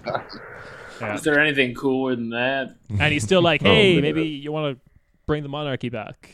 I wish I was him. Italian TV. I bet I you wish could, I was the deposed Italian king. You could easily get The Rock to get on board for monarch Italian monarchism with the right, Mm. you know, flavor of ZT. I feel like you could bring him. Al- you could bring him along the way, thinking he was like ca- like uh, auditioning for a role, and he's just like he comes out of this meeting, being like, "I think I can play Italian." Yeah, not realizing he's been brought into some sort of operation. Uh, and the only other thing I want to say is like the flip side is that there are divisions within the kind of anti-fascist uh, and communist, or let's say the left, because uh, just to take France and Italy as two examples, the tension in the fight between the Socialist Party and the Communist Party continues to be basically a wedge issue uh, onward. And so like the communists were very strong. Maybe maybe I'm gonna mess up some details, but like the communists were strong. Like De Gaulle as like The the PCF, yeah. the the kind of like I don't know what do you even call De Gaulle Cent- centrist. I'm just gonna say. Oh no, he's literally just called it. Uh, uh, uh, it's called Gaullismo. Yeah, It's like so, I mean, you know, Gaullismo, guy who- who's going to run France, and then you know he doesn't want the communists, and the communists think they can do it, and the socialists kind of want to squeeze both of them out and set Mhm. up their own like new new France, and so th- it's it's it's by no means like you know it's not like everyone's on the same page. And in Italy, like the socialists are the ones who um, slowly get into government as part of this uh, kind of agreement as the like no well, we're not the communists you know Mhm. there's like split off groups from the socialist party who want to work with the communists i think there's a split off group from the communists who go to work with the socialists so Eh, like there's a uh, lot of moving and shaking every party in modern Italy derives itself from the Italian Communist Party. Uh, is like some form of split, and like that includes like conservatives. Uh, um, it's a very strange situation, but the the last little part of that would also be Iberia, which, uh, to quote uh, um, journalists from Spain, Gladio was the government. Like they they just there there was no secret Gladio. It was just what the military intelligence of Franco did. Um, there was like five uh, uh, uh, different wings of military intelligence under Franco. That's a lot of wings. Doing their own, te- doing terrifying shit. Odd Too number many. of wings. Right. That's uh, that's not safe for flight to have five wings. It's uneven. no, That's a Final Fantasy ass bird. It's yeah, it's a Sephiroth in there Yep. until you get the extra wing. it's a Sephiroth that just wants to murder all the Basques. the least popular uh, equal to Final Fantasy VII. Okay, editing note for myself here. Uh, we're around 75 minutes in. Is there what else did we want to cover before we close out? Um, we should just do some fun bits, and by fun bits, I mean terrible stories from like, you know, What happened to examples. Hitler? You, you, you want to talk about Vietnam? I, I, I, w- I would love to talk about that. I just don't know. I, I don't know about the Hitler we'll, stuff. we'll figure it out next I- I episode. would love to hear some 50 theories. pages of documents up on other stuff, and you're like, where is he? Where's Hitler? What food truck is he running? All I'm saying, there's Oh, no. planes going in, out, in, out of Berlin around that time, bef- right before the Russians got there. It is conceivable. Hmm. That's all I'm going to say. Yeah. Yeah, we could do like tidbits and like previews of things that we kind of like maybe would talk about in more detail. Sure. Going down the line, I think that's probably the way to do it. We can ask, we can answer the Hitler question. You're good. You, you should take it away. Give, you, give, give your Belgian examples. Oh my god, Belgium! Fuck it, yes, Belgium. So everyone, everyone wants to hang out with Italy. Italy's the cool kid when you want to talk about uh, What- like uh, Gladio. What uh, I can see why because when Because they had a stupid code name. Wait, no one wants to talk about SDRA eight. when Aldo was kidnapped, literally one of the guys who's like one one thing that's that's uh, not appreciated in the Aldo kidnapping is that they had him for like sixty days, and so it wasn't like boom, we're gonna kill him. They're like, yeah, give us our demands, and then basically the ruling class was like, no, we're, we're good.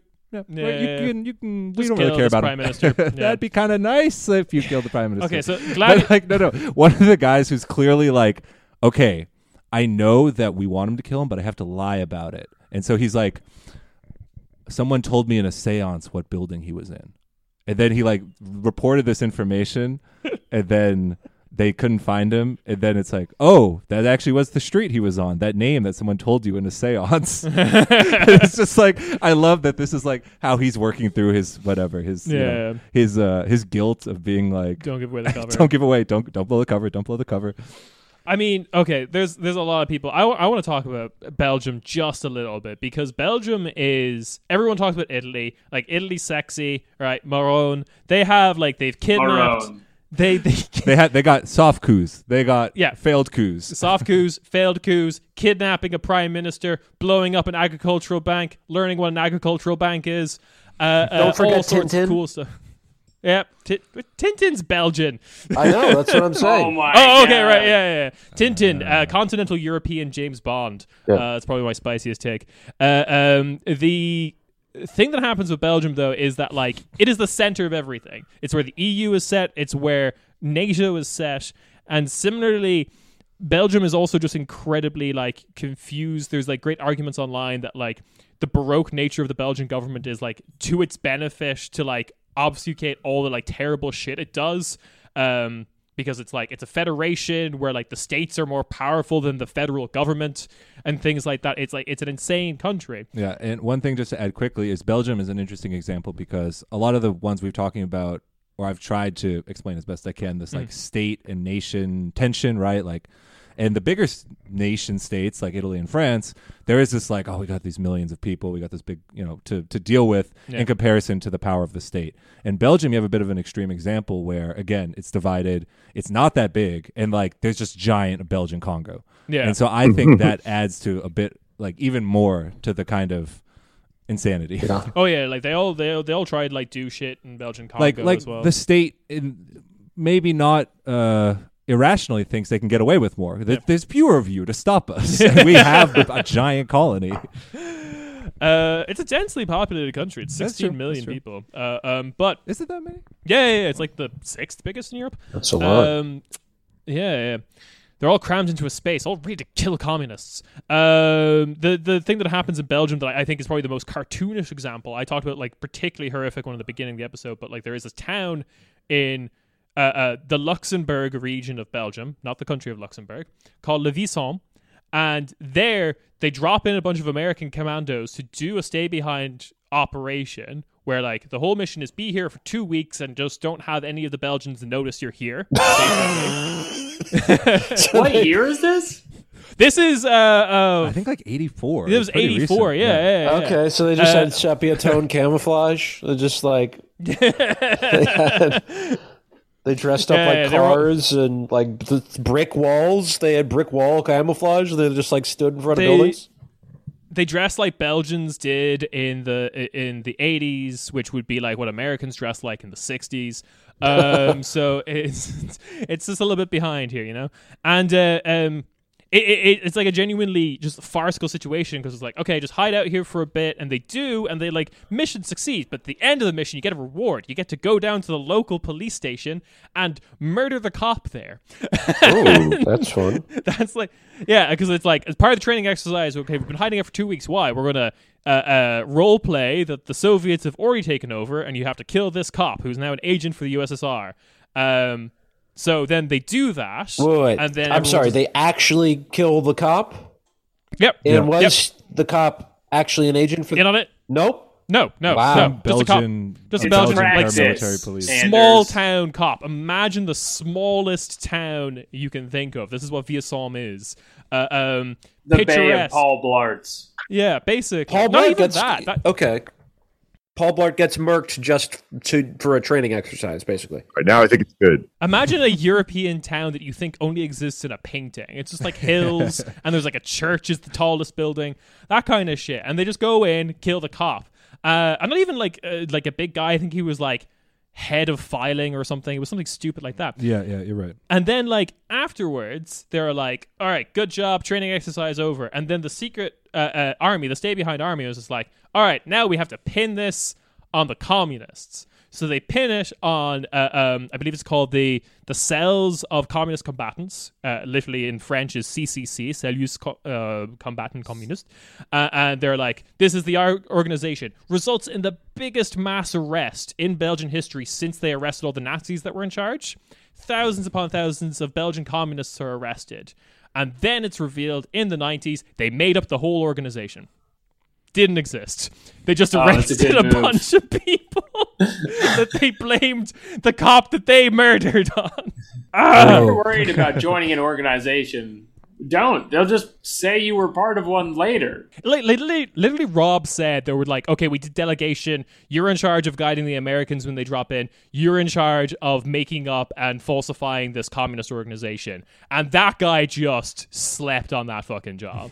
and it was like the end of the American training exercise. They murdered a cop, and they're just like, Oh, you wanted that done by Tuesday? Yeah, okay, we'll call it the uh, CCC. The communist league. Communist Central. if this seems extreme, if this seems extreme, this is going on at the same time. These, you know, just The Brabant the Brabant massacres. massacres are going Yeah. on. So Uh, w- you know, some people are just murdering women. Oh, this is the I'm sorry, what are the Brabant? shopping centers. They, the ones Uh, we opened. Oh, what we right, right. opened Oh, oh, right. Yeah. Okay.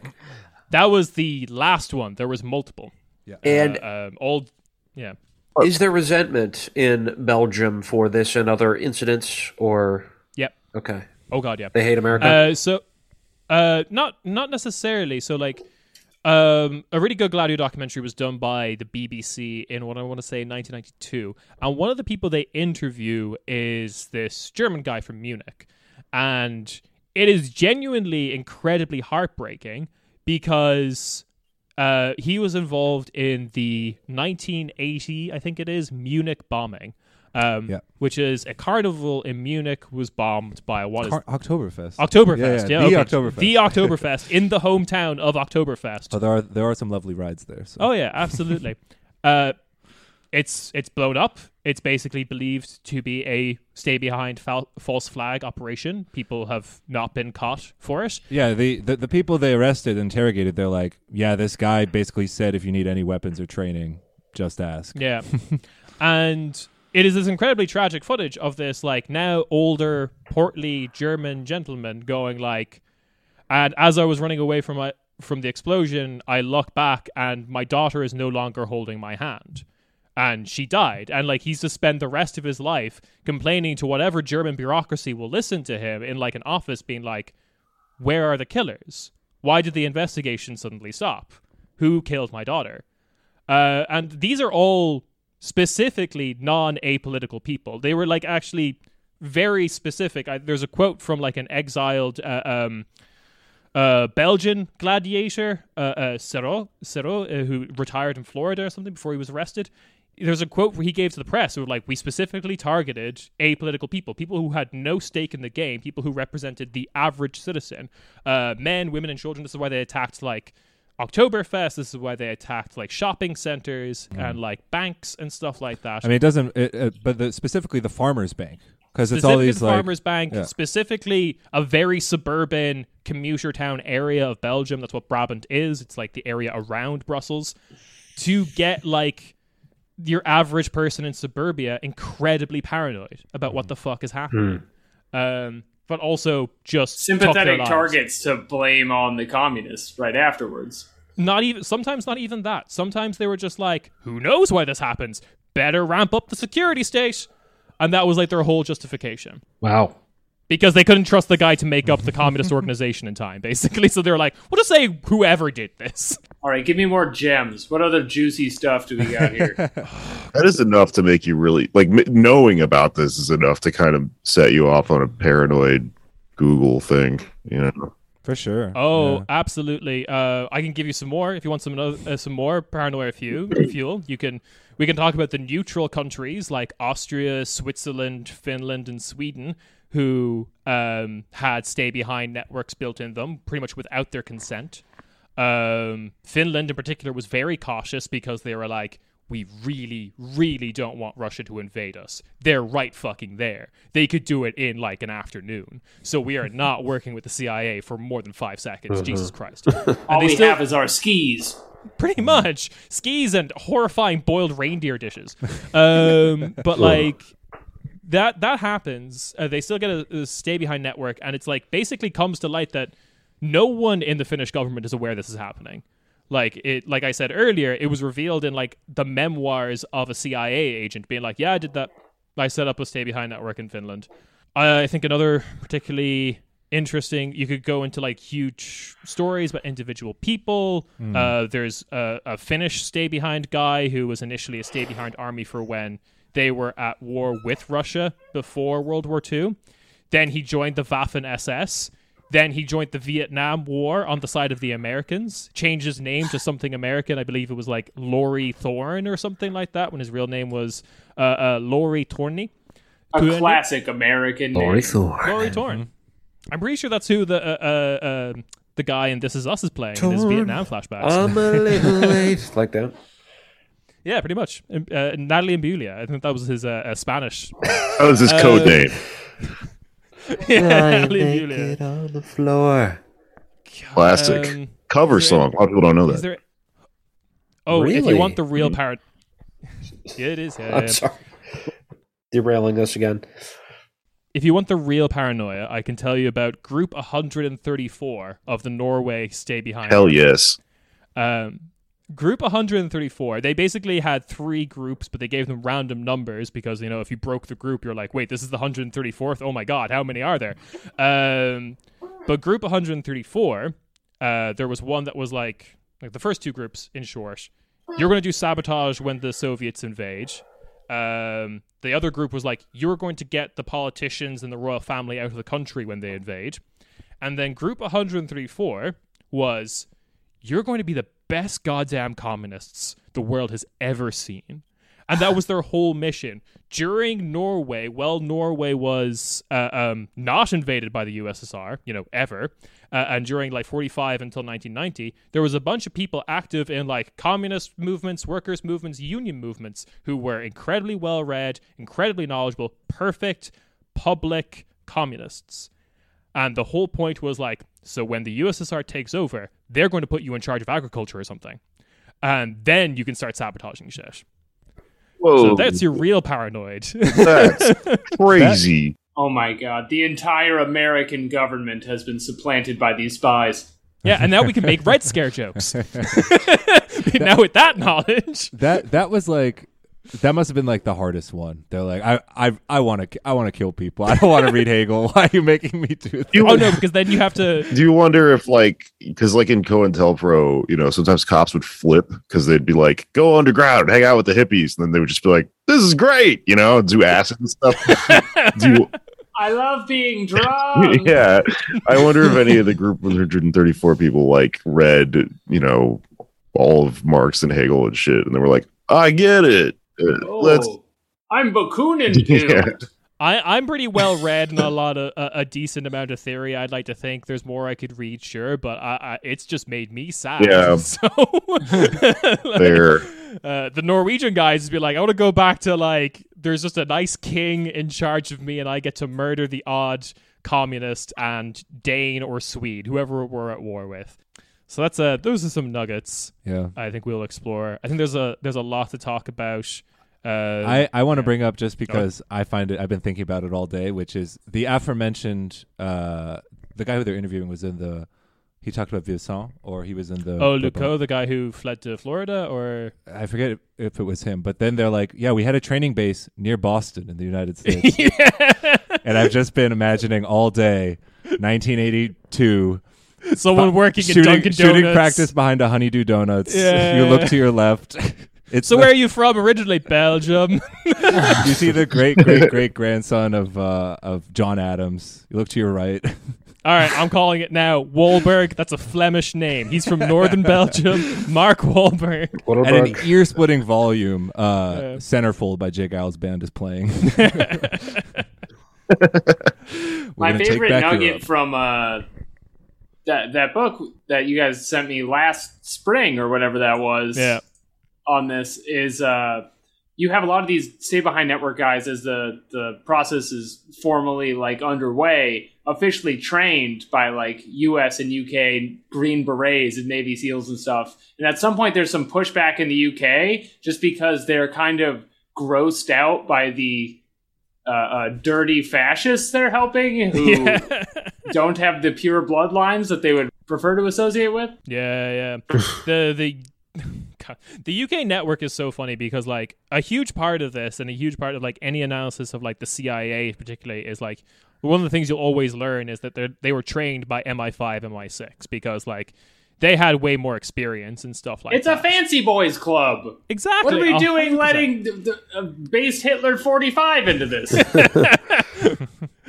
um yeah the the various the various gladiators do all kind of look like shit uh, um, it, it's worth pointing out like that stefano guy i looked like before looks like a disgruntled taxi driver he does not look like he has like the blood of hundreds of people on his hand and like overthrew the government of bolivia because he just looks like like the stereotype you have of a man playing dominoes outside a like cafe in Italy. It's like that guy. He's like brown. He kind of looks like a muppet. He's smoking constantly.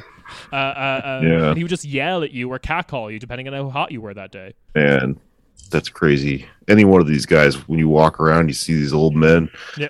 smoking, reading the paper. They could be up to some crazy shit. Just trying to make people more paranoid now. Oh, That's yeah, my new. I have two. I have a one paranoid and maybe a, a deep paranoid point. Oh, Uh, okay. Uh, that let's let's do that and we'll together. round out this one.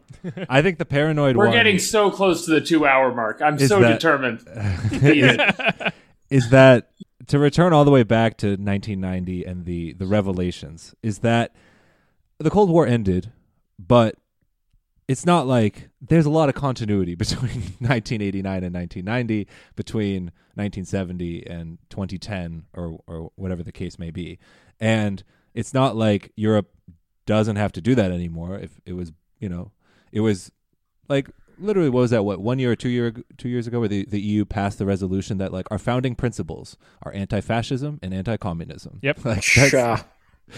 They made that statement every every couple of months. Yeah. that, that's like um it's still in the water here. And the the Gladio network arose out of like basically a crisis situation post World War II, obviously creating a, a new world order, a new phase of capitalism perhaps. And that's why that's certainly what the the rationale given Hmm. for for the networks. But there might still be networks today. I mean, they said before. I think Andreotti first said like Gladio ended in 1972, and then someone else is like Gladio ended in 1990. it's Quick like update. so. Uh, why would we believe the 1990 date? Um, Yeah. I don't know how much uh, you three know about the National Socialist Underground murders in uh, the past few years The NSU or The the, NSU Nickelodeon sitcom universe. that are just blatantly. It is uh, it is shockingly clear that the Verfassungsschutz, which is like the FBI in Germany, has some knowledge or some connection to it. They shredded documents related to the case. One of the murders took place in an internet cafe, and the, the killer walked past a Verfassungsschutz agent sitting at a computer after he just domed someone in the in the in the room next to him. Uh, maybe he was really into his game of StarCraft. I don't know. I just like like what kind of wage are they paying you that you fucking as a member of the German FBI couldn't afford your own home internet? like why would you be at an internet cafe? Yeah, you really lost me at Internet Cafe, but the, the murder's bad too. but I'm just like what excuse Watching pornography like a homeless person. like, I'm a freak. I love to do it this way. I have very fast internet at home. and there's there's open debate of what people knew, and I think a lot of it focuses on are there right wing network networks embedded into the German state, which mm. there certainly are a lot in the in the cops and everything.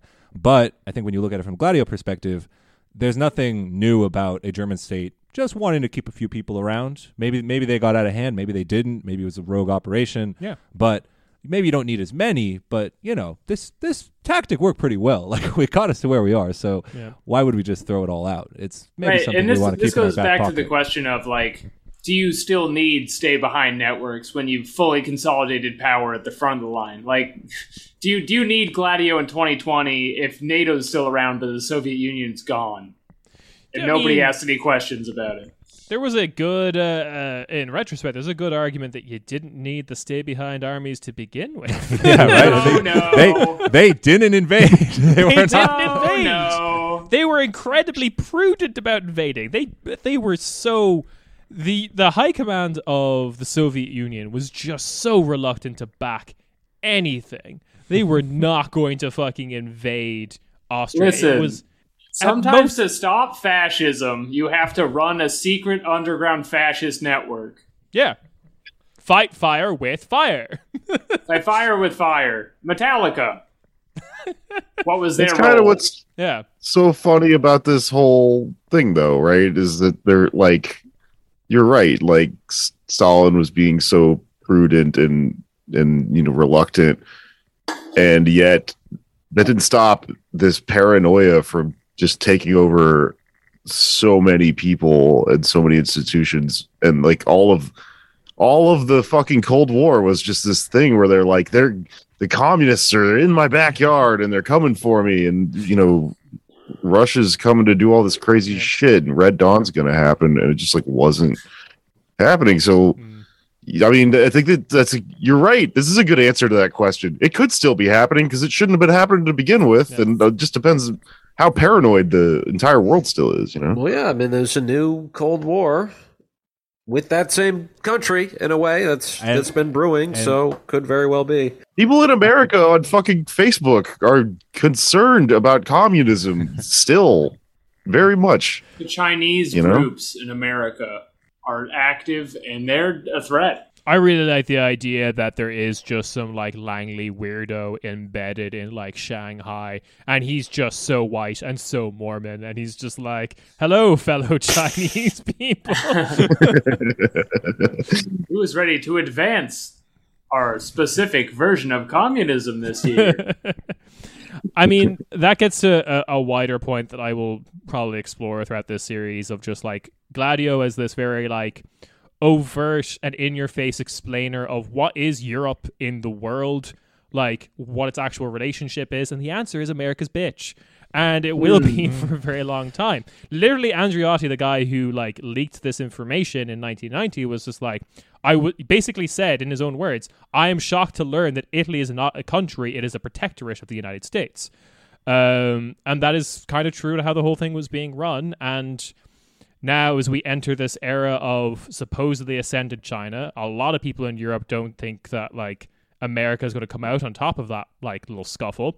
And also, we're not going to be the theater of operations anymore. That's Australia, Taiwan, Japan, South Korea's problem, less less ours. So, like, what the fuck are we gonna do? uh, um, yeah. it raises the bold question is Europe America's bitch, or are we all collective bitches under a proud Western alliance of nations? Yeah. Who's doing what in the Xerxes orgy from 300? Uh, who's subservient to who? Who's wearing and eating gold? Yeah, because I I agree that the the U.S. has an outsized role. I think some people take maybe the like logical leap that like, but for the U.S. intervention, you know, all those nice communist parties that they have in Europe would have ascended, and it's like We there were so many fascists willing no, to no, no, no, participate. no, no. So you you both have like twenty more pages written up on this, and uh, Nick didn't come. I, there's a thing in here they want to talk about the Greek Civil War. What do you think is going to be the next episode on this? Probably Greek Civil War. yeah, Yeah. because it sets the table. For, That's that's your yeah. big clash of like, what are we gonna do? It's it's democracy versus communism. Oh, democracy won. Whoops, switch around. It's a military junta. Um, so that's that's your big on the face. What happens? And even when they're in control of everything, they're still paranoid. They still want to get rid of all the communists lurking in the shadows. Cyprus gets involved. Turkey gets involved. NATO is the only two things that stop those two countries from killing each other um, because they're both NATO members. So now they have to be friends, despite what the YouTube comments said underneath all the various YouTube things they post. It's a classic sitcom situation. Exactly. Um, so that gets into Rob's thesis of Gladio is Europe. Otherwise, it's just a bunch of warring, feudal-looking pitch countries. yeah. Uh, And that is kind of my point that I think is I don't know hopeful or not paranoid because when you really accept that it um I mean I guess a, lot of us know that the danger of conspiracy theorizing is whatever it's taking you down rabbit holes or it's not it, it doesn't keep you grounded in what's going on in the world. But like when you accept that this that these are the dynamics of you know how European history has worked how it got to be the way it is I mean, you accept a lot that, like, well, I guess this or that, uh, you know, these are this or that person in power, or like, as we talked about on our last episode together, say, you saying you have to love and kiss and hug NATO is not something you ever have to do. you just don't have to do that because they literally did all this shit.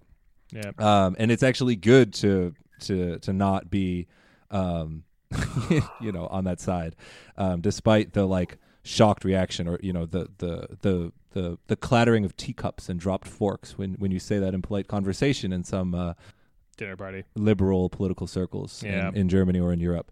But Yeah, this is going to be a great series to ruin family dinner parties, and that's what this is for. but but I think the Thanksgiving is coming up. oh Bring up true. Gladio. Why not? Fuck it.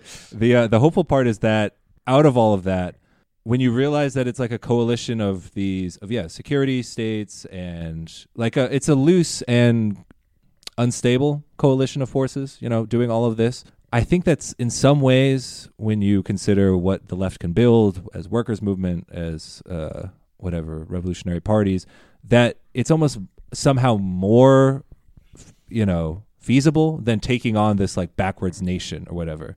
When you realize that the like there is no real like uh nationalism in the sense that no i believe this and i'm for the state and all this. And it's like the state will turn on anyone here and so like when people slowly realize that it's like well i don't really have much allegiance to this thing i'm, Yeah. I'm gonna i'm gonna i'm gonna go with you guys and one thing that uh, certainly helped me i want to do a future episode in the series on it is that like in the 60s and 70s a lot of left-wing groups like recognized what was going on before it was all clear Yeah. they're like yeah these bombings don't make any sense this is clearly the state um, their analysis is super interesting.